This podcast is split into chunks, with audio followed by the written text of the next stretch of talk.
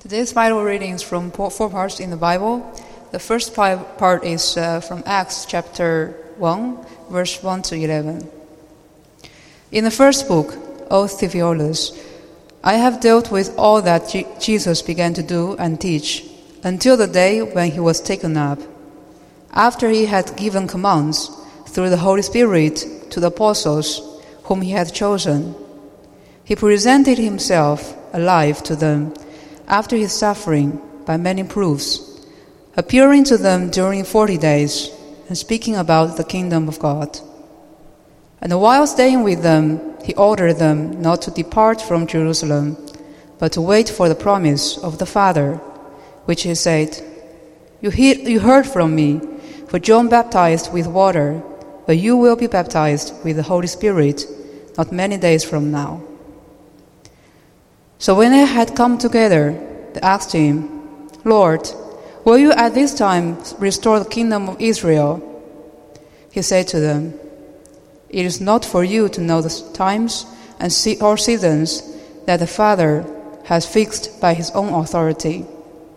But you will receive power when the Holy Spirit has come upon you, and you will be my witness in Jerusalem and in all Judea and Samaria and to the end of the earth. And when he had said these things, as they were looking on, he was lifted up, and a cloud took him out of the- their sight. And while they were gazing into heaven as he went, behold, two men stood by them in white robes and said, Men of Galilee, why do you stand looking into heaven? This Jesus, who was taken up from you into heaven, will come in the same way as you saw him go into heaven. The second part is from uh, Ephesians chapter 4, verse 11 to 13. And he gave the apostles, the prophets, the evangelists, the shepherds, and the teachers to equip the saints for the work of ministry, for building up the body of Christ, until we all attain to the unity of the faith and of knowledge of the Son of God, to mature manhood, to the measure of the stature of the fullness of Christ. The third part is from 1 Peter chapter 3 verse 8 to 18. Finally, all of you has unity of mind, sympathy, brotherly love, a tender heart, and a humble mind. Do not repay evil for evil or reviling for reviling, but on the contrary, bless, for to this you were called, and you may attain, obtain a blessing. For whoever desires to love, to love life and see good days, let him, sorry, let him uh, keep his tongue from evil and his lips from speaking deceit. Let him turn away from evil and do good. Let him speak peace and pursue it. For the eyes of the Lord are on the righteous, and his ears are open to their prayer. But the face of the Lord is against those who do evil. Now, who is there to harm you when you are zealous for what is good? But even if you should suffer for righteous side, you will be blessed. Have no fear of them, nor be troubled, but in your hearts honor Christ the Lord as holy. Always being prepared to make a defense to anyone who asks you for a reason for the hope that is in you. Yet do it with gentleness and respect, having a good conscience, so that when you are slandered, those who revile your good behavior in Christ will be put to shame. For it is better to suffer for doing good, if that should be God's will, than for doing evil. For Christ also suffered once for sins, the righteous for the unrighteous, that he might bring us to God, being put to death in the flesh, but made alive in the spirit. The fourth part is from Matthew chapter 11, verse 28 to 30. Come to me, who all labor and are heavy laden, and I will give you rest. Take my yoke upon you and learn from me, for I am gentle and lowly in heart, and you will rest, find rest for your souls. For my yoke is easy and my burden is light. This is the word of Lord. Good afternoon. Thank you, Hank and uh, Pastor Jos, for trusting me to speak today here in your church. And uh, I hope you are not scared for the many passages we read. And think now, when we will have our lunch, I will not be long. I used to be short in my sermons after I have been very long and people were not listening carefully, so I thought I better change my, my, uh, my sermons um, uh, and making them a little bit more short. I want to read one more passage, so we are not done yet. and if you become suspicious, that's okay too. that this will be a long sermon. A few verses from the Gospel of John where uh, something happens that will kind of be the, um, the context of the whole sermon, the idea behind it. Two disciples heard him say, they heard John the Baptist speaking. Two disciples heard him say this, and they followed Jesus. What uh, John the Baptist said is Behold the Lamb of God, pointing to Jesus. Jesus turned and saw them following and said to them, What are you seeking? And they said to him, Rabbi, which means teacher, where are you staying? He said to them, Come and you will see. So they came and saw where he was staying, and they stayed with him that day, for it was about the tenth hour. One of the two who heard John speak and followed Jesus was Andrew, Simon Peter's brother. He first found his own brother Simon and said to him, We have found the Messiah, which means Christ. And verse 42, and I close with this He brought him to Jesus.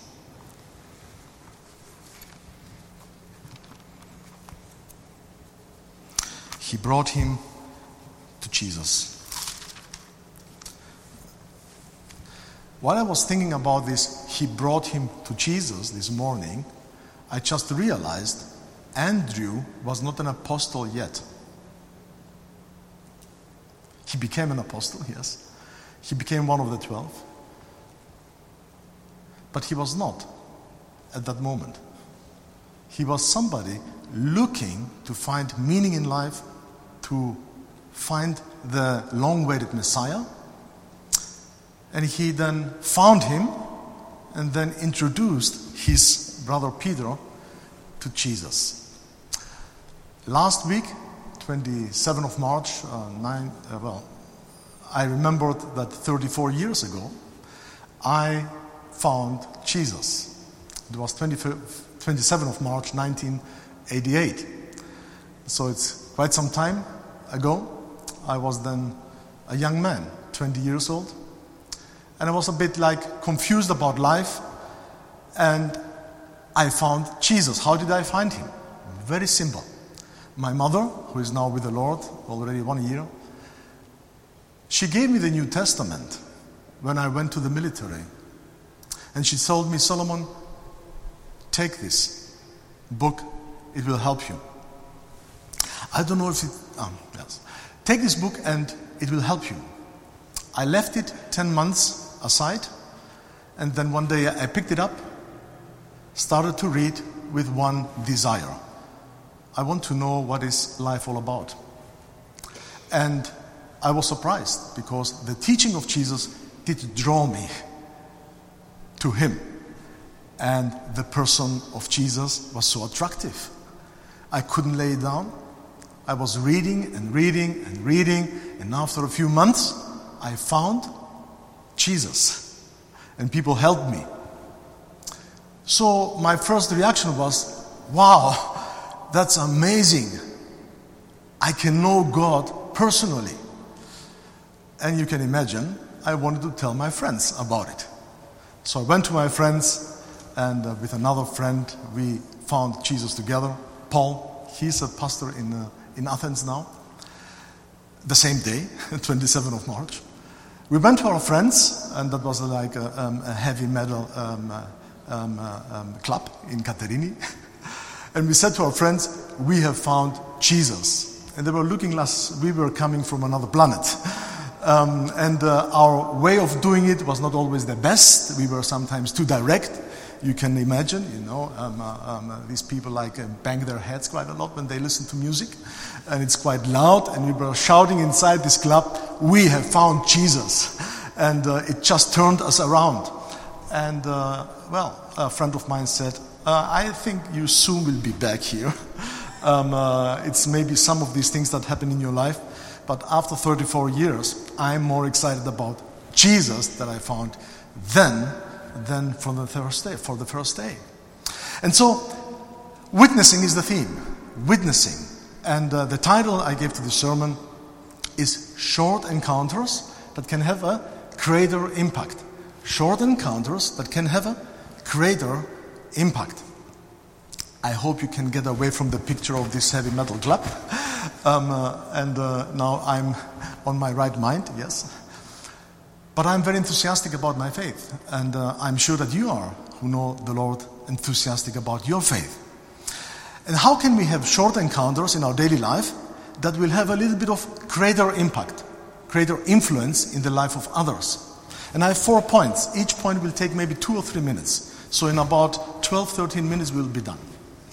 So the first point is this the first point is this we have to realize that God expects us, God expects us to be his witnesses. We read in Acts chapter 1 You will receive power when the Holy Spirit will come upon you, and you will be my witnesses in Jerusalem, in Judea, in Samaria, and to the ends of the world. That was Jesus said before his ascension. His ascension happened that day. He left to heavens and he's, he will come again back in the same way. And we live in the in between period now. And he said, You will receive power and you will be my witnesses every day, every single day until the end of the earth. So, here where you are living now, in your own context, but further down as well, and some of you will go missionaries, some of you will send missionaries to the end of the earth.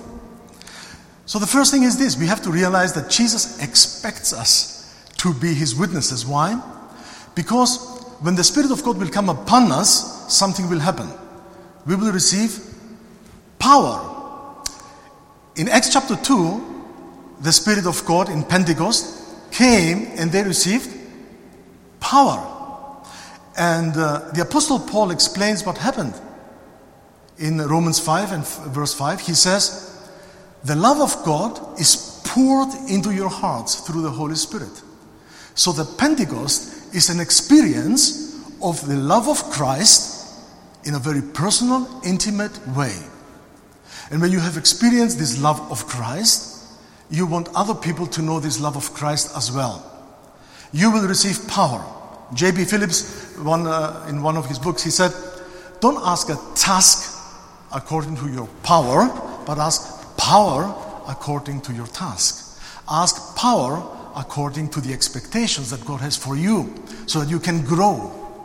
So, the first thing is this Jesus expects us to be his witnesses. It is not, something like it's a nice idea for um, um, the pastor or the elders or the evangelists. It is for everybody. And that's something that Jesus asked from us because it will be a blessing for us. And now, from the expectation, let us go to the distinction that I would like to make. We read Ephesians 4. We are still in the first point. The expectation that everybody will be his witness who knows Jesus is clear then in Acts chapter 1, verse 8. But then we have to make a distinction between general responsibility and spiritual gifts. And why is this distinction important? Because sometimes some people may think to proclaim the good news or to share the good news is something that some people have to do, which is the evangelists. But if we read the Bible carefully, in combination with Ephesians 4, it says Christ, who ascended into heavens, he gave gifts. You remember the gifts? Some were teachers, some were prophets, the apostles, pastors and teachers, and I miss one. Which did I miss?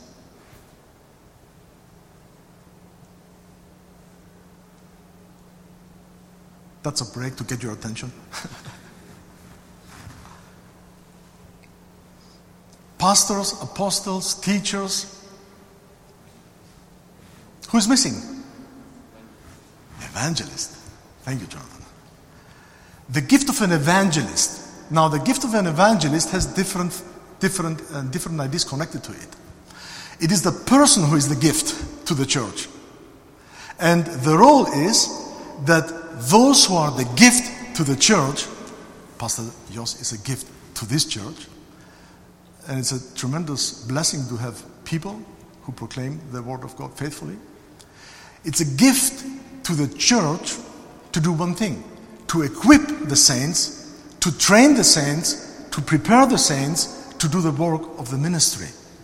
So, an evangelist can be part of a local church and has a job not only to proclaim outside, that's part of his job, of his calling, he can reap the harvest, but he also can be someone who can mobilize the local church and equip the church how to do it. The gift of an evangelist. And that's a special gift. And not everybody has this gift because we have different gifts. But then make this distinction general responsibility, everybody is expected to be a witness for Christ, and spiritual gifts, everybody has a different role, and the evangelist has a different role too. In Ephesians 4, very specific role to equip the church to do the work and go out and witness for Christ. So after we have done talked about the expectation, about the distinction that is very important because then you realize the gift of an evangelist is not an excuse for me not to be a witness for Christ, but it is an extra blessing so that I will be more um, better prepared to um, be a witness. Third, we have a diverse audience outside there.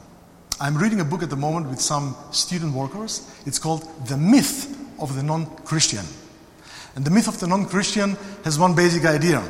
Don't think that one message applies to everybody who is outside there, because there are different people with diverse backgrounds, with diverse different kind of thoughts about God and worldviews. And they say in this book that please remember that you have to learn to understand who the other person is, what he believes, where does he come from, and then help them from that place to discover more about God. There are outside there atheists, there are agnostics, there are Buddhists, there are um, uh, um, uh, Muslims, there are um, uh, uh spiritual but not religious. That's a nice group. Spiritual but not religious. And can, the list can go on. So you have to learn to listen carefully to understand where are they and then apply the gospel to them and help them see it. Give them the information they need so we need some training here to be better equipped in the 21st century as the Church of Jesus Christ to actually be able to communicate in a way that people can understand. So that's the first thing. We leave it now. We are expected to be His witnesses. Spiritual gifts are given to equip the church to be a witness for Christ. And there is outside there a diverse audience, and we have to make sure we are ready to share the good news in a way that helps them understand. My second point is this What then should we do? How can we have short encounters with greater impact? And the Apostle Peter will help us here. And the verse I would like to focus for the next few minutes is from Peter, 1 Peter chapter 3, verse 15. He says, In your hearts honor Christ the Lord as holy, always being prepared to make a defense to anyone who asks you for a reason for the hope that is in you. Yet do it with gentleness and respect. The next three things more or less come from this passage. And uh, the second is how can we have short encounters with a greater impact in our daily lives with people that we are working together, our neighbors, our relatives? Peter says, with an attitude that is gentle. Gentle attitude. Or an attitude of meekness. This word can be translated both as gentle and meek. And that's very important. People may disagree with you in a few things. But if you see your attitude, that you're gentle, that you're meek, that you're open, that you're willing to talk with them, they will listen. Let me tell you a story. My brother became a Christian uh, many years ago, and when he was in Germany, we grew up as a family in Germany. He felt a little bit lonely and he needed to um, connect with some people that will help him. Now, there was one lady, her name was Frau Mack. Frau Mack was a very sweet, older lady, very kind, meek, gentle. She was like a clear representation of what gentleness means and meekness. And she had grandchildren. And she never separated her grandchildren from my brother. He was a Greek, and she's a German. And my brother always felt loved by this lady. When my, my brother grew up as a teenager, then a young man, he went through different phases and was a troubled young man. Frau Mack's house was always open. And she was very relaxed. My brother was kind of um, uh, to smoke in her house and talk about his problems. She was praying the, yeah, please smoke, it's okay. um, uh, feel free. Um, uh, that's a place where you can be um, uh, yourself. Talk to me. And he was spending hours talking to Frau Mack about his problems. Why? Because she was open. She was gentle. She was meek. She was open to receive him. And after many years, when he became a Christian, he says, She marked my life. She left her mark on my life because she was a clear picture of what God looks like gentle and meek. Now, we read from Matthew chapter 11 the call of Jesus who says, Come to me. You remember these verses? And how does Jesus describe himself? He says, Come to me, I will give you rest. Learn from me because I am gentle, meek, and humble in heart. Again, this same word that Peter is using about gentleness, about meekness, is exactly the same word that Jesus uses about himself. I'm meek, I'm gentle. And that's a general call for everybody to come to Jesus. Come because I'm meek and gentle. And that's why he's attractive. We can approach him. He's approachable. And because he's approachable, God, the God he represents, is approachable. I'm meek and gentle. So, in our effort to communicate the good news to the people around us, we should also grow in this quality meek and gentle. So, let's move to the third point I have, which is how can we have in our short encounters greater impact? Use few words. You don't have to give all the good news in one time. You can take it in parts. You can relax. You want to understand the other person, understand what he thinks, what his needs are, and so on. Few words. And let me read you from my pocket Bible, from the New, New, New Living Translation. I like the way they put it here.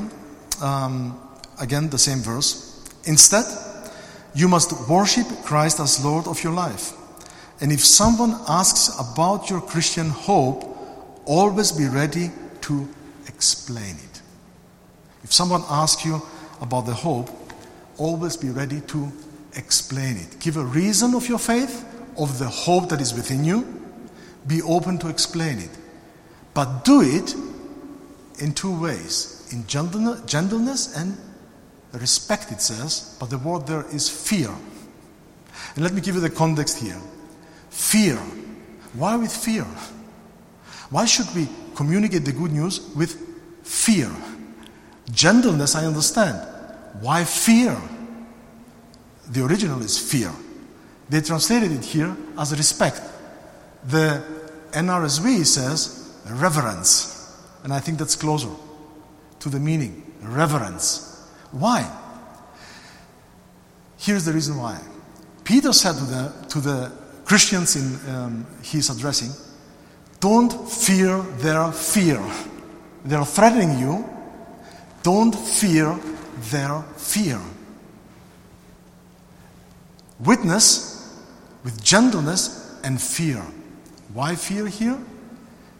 Well, while you are gentle and open and meek and loving, you also stand in the presence of God when you witness with fear. Which means, like, you're not called to be always politically correct. You are one called to witness with fear.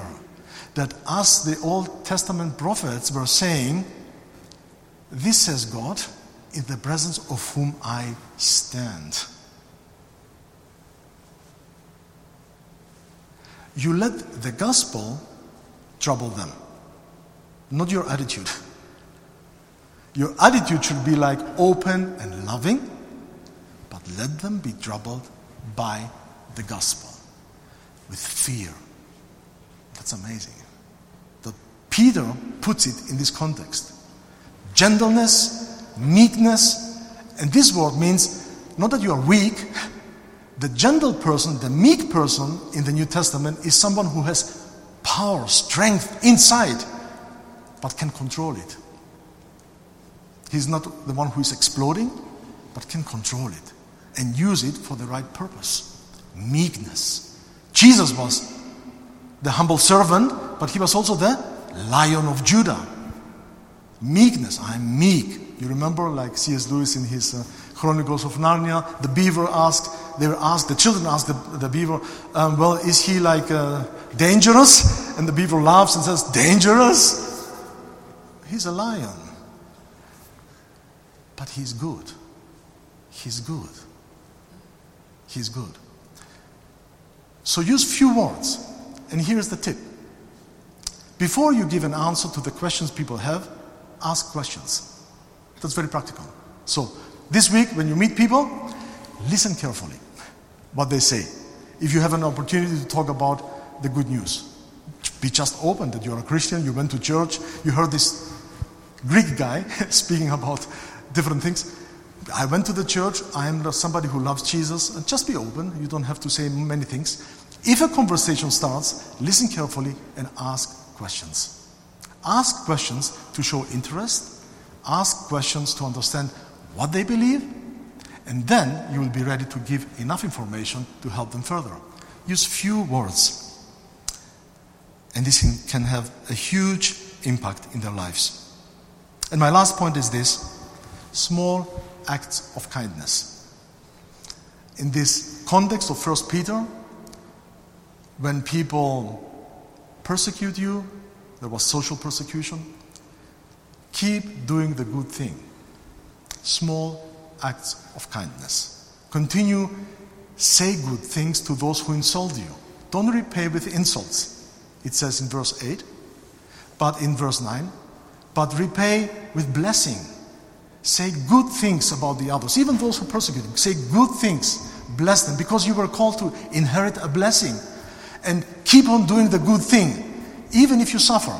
Because even Christ suffered, died on the cross, so that he can bring us to God. Keep on doing the good thing.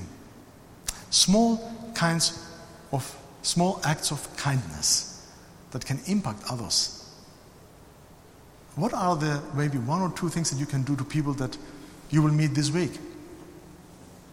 Small acts of kindness. You remember, I don't know who's, um, who of you like the Lord of the Rings or the Hobbit? I'm a one who likes it quite a lot.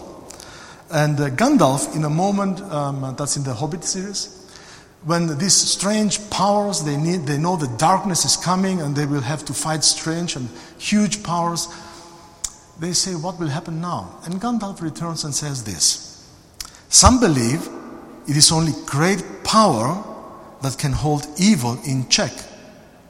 But that is not what I have found. I have found that it is the small, everyday deeds of ordinary folk, ordinary people, that keep the darkness at bay. small acts of kindness and love. I was a student, and one day I was really depressed. Nothing was working, my mind was confused, and my desk looked like bombarded. And another fellow student came in and saw me, um, uh, like I was in misery, and he said, What's going on here? I left the room. It was really bad. Um, I was disappointed, depressed. I didn't want to continue even my studies. I didn't know what to do. I left the room and a few minutes I came back. When I came back, I saw a card in, on my desk. I saw the card, I read it. It was from First Peter, a verse. And it says, Give all the cares you have on the Lord because He cares for you. God took this verse, encouraged me so much. I put the room in order. Everything was perfect sit down on the desk, open the lights, put music, start to read. The guy comes in back and says, Hey Solomon, how are you? And comes and sees my desk all in order and says, What's going on here? Do you have a problem that I didn't realize? I said, No. You just put a card there that impacted me, that had a huge impact. Now, I was a Christian, but you can apply this to non Christians. Look around you. Many people just need a little bit of encouragement. Affirm them of who they are, the good things they're doing, they are doing. Do something that can help them. Small acts of kindness that you can do. So, how can we have short, as we close, short encounters in our daily lives with a little bit bigger impact? Gentleness. Peter would say, communicate with a gentle, meek spirit. Be, be meek and gentle. Even to those who resist. That's the last verse I read. Um, the Apostle Paul says, correcting his opponents with gentleness. God may perhaps grant them repentance. Also, the opponents correct them with gentleness because God can do something there. So, gentleness, an attitude of gentleness, Know that you are expected to be a witness. You have experienced the love of Christ, and people outside there need desperately Jesus. The one thing they need is Jesus. Few words, try to understand them, ask questions, show interest, what they believe. And finally, small acts of kindness. Just let it go out, bless them. And you, I'm sure, are creative to do it. Closing with Andrew. We have found Jesus. We have found Jesus, Peter. And the next thing, he brought Peter to Jesus. And he was not an apostle yet. And we can bring others to Jesus with the power that God gives us. Let us pray. Thank you, Father, for the resources you gave us, the wonderful experience to know you. Thank you for the mission you gave us to communicate the love of Christ with others around us. Thank you for your providence, that it is not a just a chance where we are. You have placed us with purpose. And thank you for the opportunities you give us. Help us this week to let this love go out. Uh, guide us with your Spirit. Amen.